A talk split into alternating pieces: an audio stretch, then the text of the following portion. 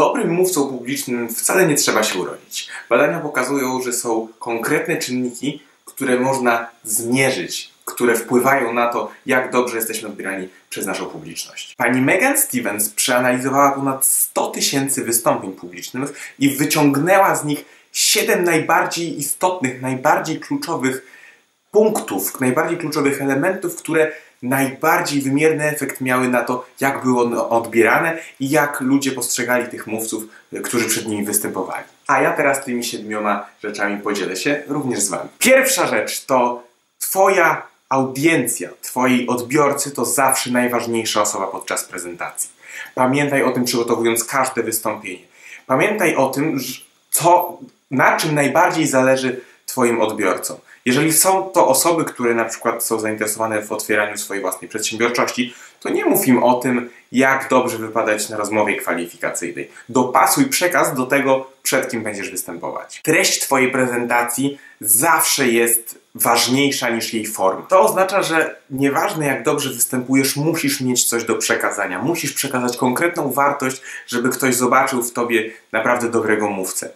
I jedna bardzo ważna rzecz, którą często robią ludzie, którzy występują na scenie, przemawiają w ten sam sposób, jakby pisali.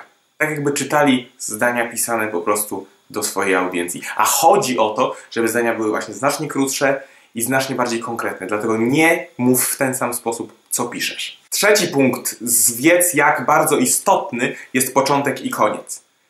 Osoby, które zaczynają prezentację w stylu Dzień dobry, nazywam się X, powiem Państwu dziś o Y, to był ogromny błąd, ponieważ z Twojego wystąpienia osoby zapamiętają prawdopodobnie trzy rzeczy. To, co powiesz na początku, może jak będziesz miał szczęście, jedną rzecz ze środka i to, co powiesz na końcu. Dlatego bardzo mocno wykorzystaj te momenty w swojej prezentacji. Powiedz na początku coś najbardziej szokującego, najbardziej istotnego i tym samym zakończ.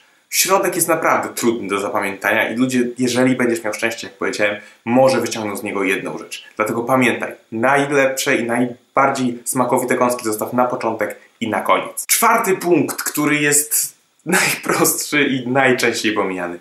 Daj sobie czas na próby. Kiedy masz wystąpić za tydzień, to zacznij ćwiczyć już teraz. Już teraz stwórz sobie konspekt, już teraz wystąp sobie nawet, nawet bez konspektu. Zobacz, ile czasu mówisz o tym po prostu z głowy. Musisz dać sobie czas na przećwiczenie swojego wystąpienia, bo inaczej nie będzie ono za ciekawe. Piąty punkt. Zachowaj swój autentyczny styl na scenie. Wiele osób chce udawać innych mówców, w jakiś sposób ich naśladować. To jest niemożliwe. Znajdź swój autentyczny styl, którego nikt nie będzie mógł podrobić i trzymaj się go. Nie staraj się naśladować. Oczywiście możesz wzorować się, swoją gestykulację, modulację głosem na, inna, na podstawie innych mówców, ale znajdź swój styl, którego będzie autentyczny dla ciebie. Nie udawaj innych osób. Szósty punkt to nagrywaj się. To jest niesamowita wartość. Wideo, feedback i oglądanie siebie samego podczas wystąpień. Nagrywaj swoje próby, nagrywaj swoje wystąpienia i potem spójrz na to i oceniaj siebie. To właśnie robimy w Leaders Academy w naszym klubie, w którym uczymy się przemawiać publicznie. Bardzo Was serdecznie do niego zapraszam. E, link będzie na pewno w opisie. Mm, kiedy widzisz sam siebie, możesz dać sobie najbardziej wartościową informację zwrotną. W końcu możesz zobaczyć, co Ty tak naprawdę robisz na tej scenie. Bardzo mało osób ma taką szansę, żeby zobaczyć siebie, kiedy przemawiają.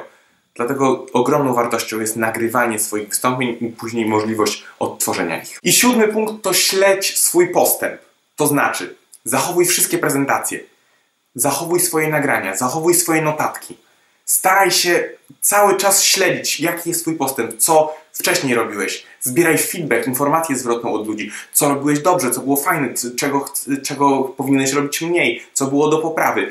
Zwracaj na to uwagę i śledź swój postęp, patrząc przez pryzmat tego, co było, co jest i tego, co chciałbyś, żeby, chcia, tego, co chciałbyś, żeby było. Mam nadzieję, że wykorzystasz czas, który pani Megan Stevens poświęciła na zbadanie tych 100 tysięcy wystąpień publicznych i wyciągniesz wnioski z tych siedmiu porad. Jeżeli chcesz więcej wideo o tym, jak lepiej przemawiać na scenie, koniecznie subskrybuj ten kanał, napisz mi komentarz, czy masz jakieś swoje rady, jakieś może ty masz problemy, czy też wyzwania z występowaniem publicznym. Koniecznie zawrzyj to w komentarzu, y, polub te, to wideo, podziel się ze znajomym, który mógłby z tego skorzystać.